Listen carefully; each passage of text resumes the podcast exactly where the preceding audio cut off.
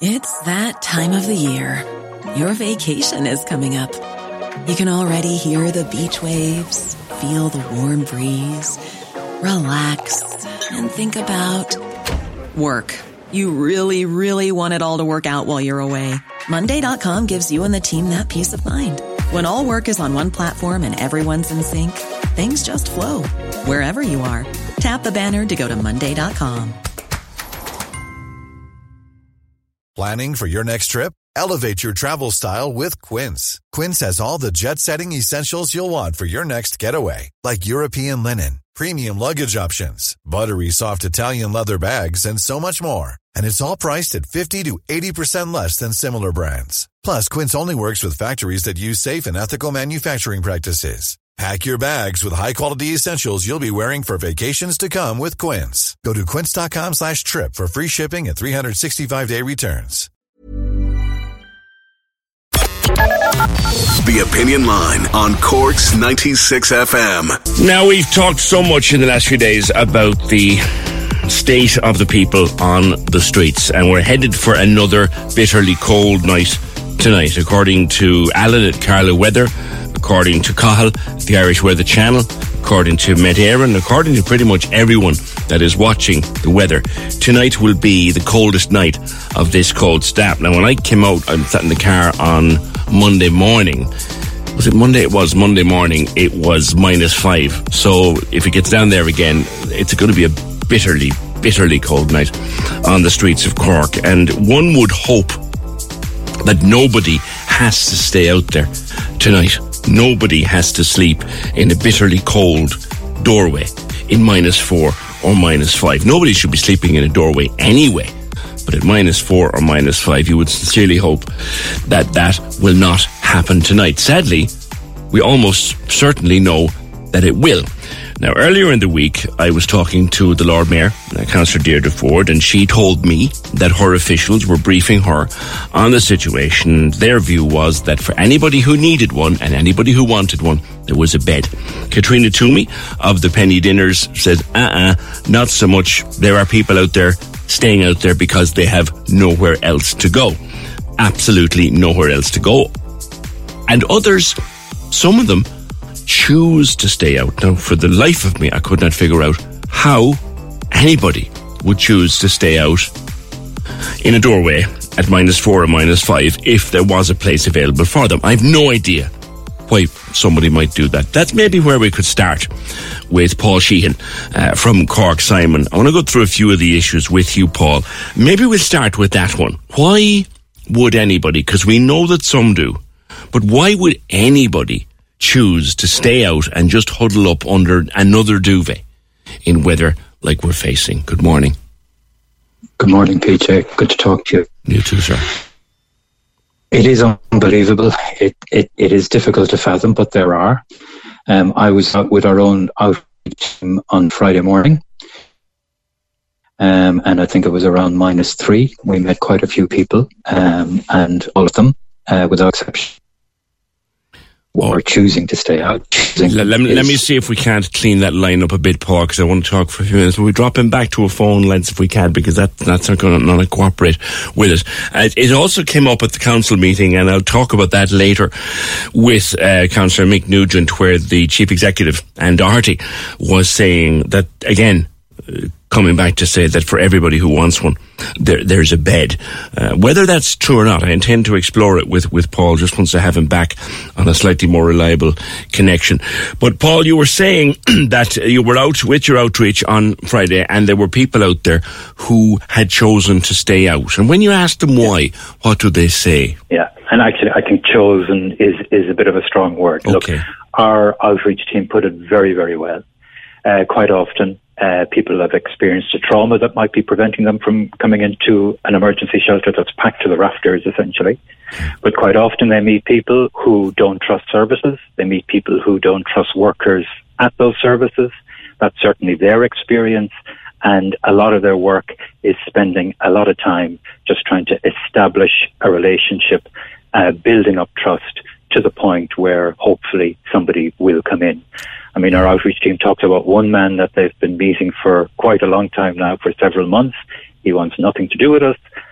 Um, as they put it himself, but they still check in on him. They still make sure that he's okay. They still look after his, his well-being and see if he needs medical attention. Uh, and you know, it, it's a, it can often be a very slow and lengthy process. It's amazing what people have been through and how it shapes their view, and the rest of us, we can only we can only imagine what it must be like. Yeah, I mean, I was layered to the hilt on that Friday morning, yeah. PJ, and the bone, the, the, cold still gets into your bones, you know. And and you know, for some people, rough sleeping is a way of life. It's yes. you know they've become institutionalized to it, and um, they know nothing else. Yes, Paul. Let's address the key question, um, which we constantly are told: for anybody who wants a bed tonight, there is a bed. Is that, from your point of view and the work you do with your team, is that true? Yes. We've been working closely with the City Council, with the HSE, with Gardaí, with everybody else providing services in the city. Um, there is certainly a space for everybody who wants to come in out of the cold, PJ. And I, you know, say space because all the beds are full. Uh, but we've been creating spaces wherever we can in Anderson's Quay, on the floor, in landings, in our recreation room, in the TV room, mm. wherever uh, we can find a space where somebody can bed down. What have you? Camp, camp beds, mattresses, what have you? Yeah, exactly. Yeah.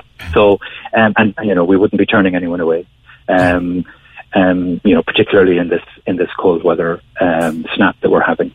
And you know, to be fair to City Council, um, you know, if our outreach team advocates on behalf of somebody that they need to be somewhere, and perhaps you know the shelter isn't the most appropriate environment for them, yeah. uh, to be fair, the city council will move mountains to try and find a bed for that person. Yeah, you, you've you've never been more in need of space, despite all the resources being put your way. It's that time of the year. Your vacation is coming up. You can already hear the beach waves, feel the warm breeze relax, and think about work. You really, really want it all to work out while you're away.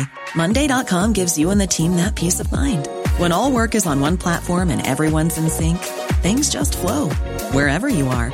Tap the banner to go to Monday.com.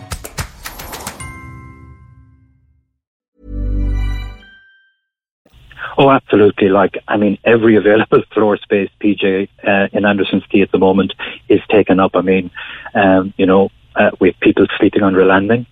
Um, it's next to a radiator, so I guess it's welcome, and it's certainly better than being out under the stars in weather like this. Uh, we have found floor space in some of our high support houses uh, dotted around the city, and people can stay there for the duration. But yeah, every available space is being used. Coming up towards Christmas, I know I was talking to one woman this morning who's presently she's a woman broke my heart. She she has a, a good job with a good company, and and a good wage, and she's she's living in a hostel at the moment. Um, and she's terrified because that hostel will, as it's entitled to do, close for Christmas. And she's saying, "What the hell am I going to do?" Yeah, it's, and you're going to have a lot of that next week.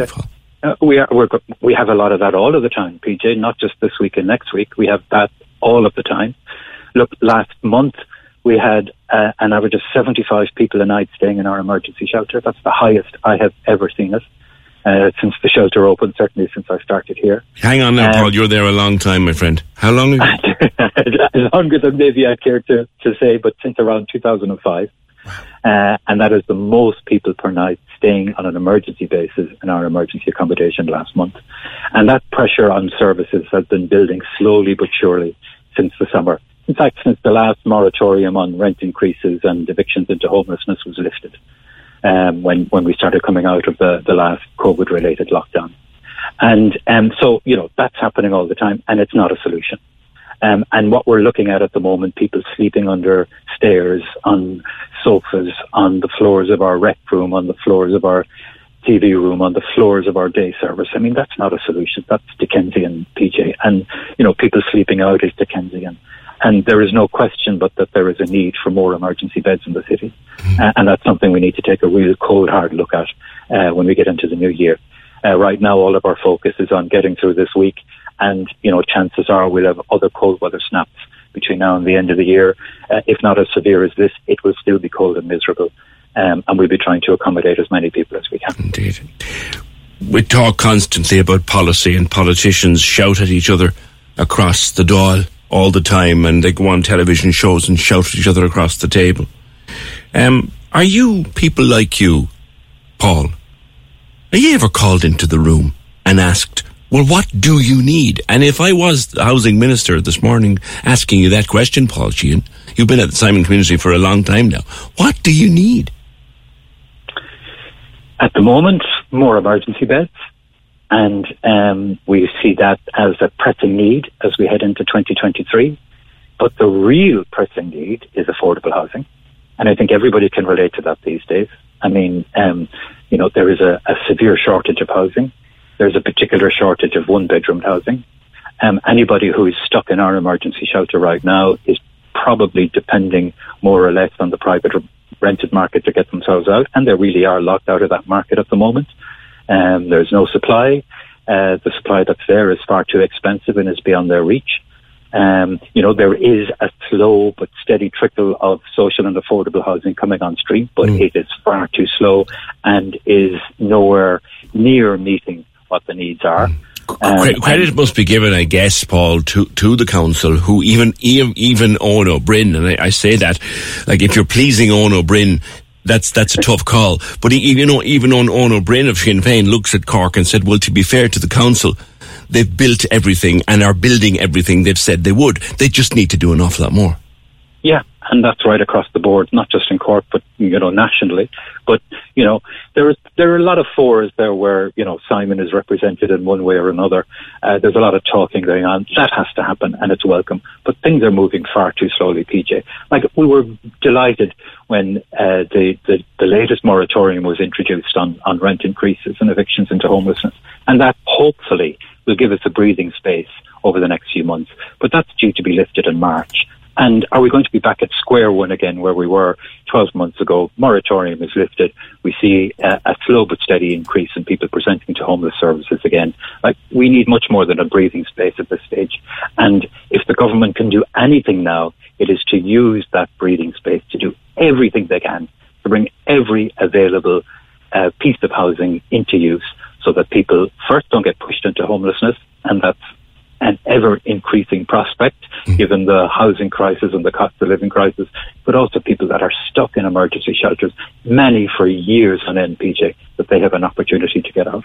In terms of space, there's a lot of empty space there, even here in the city centre. As I look down to Patrick, it's a lot of empty space. Like, can can can your group, can your people, can you turn a space around and make a shelter out of it if the resources are given to you?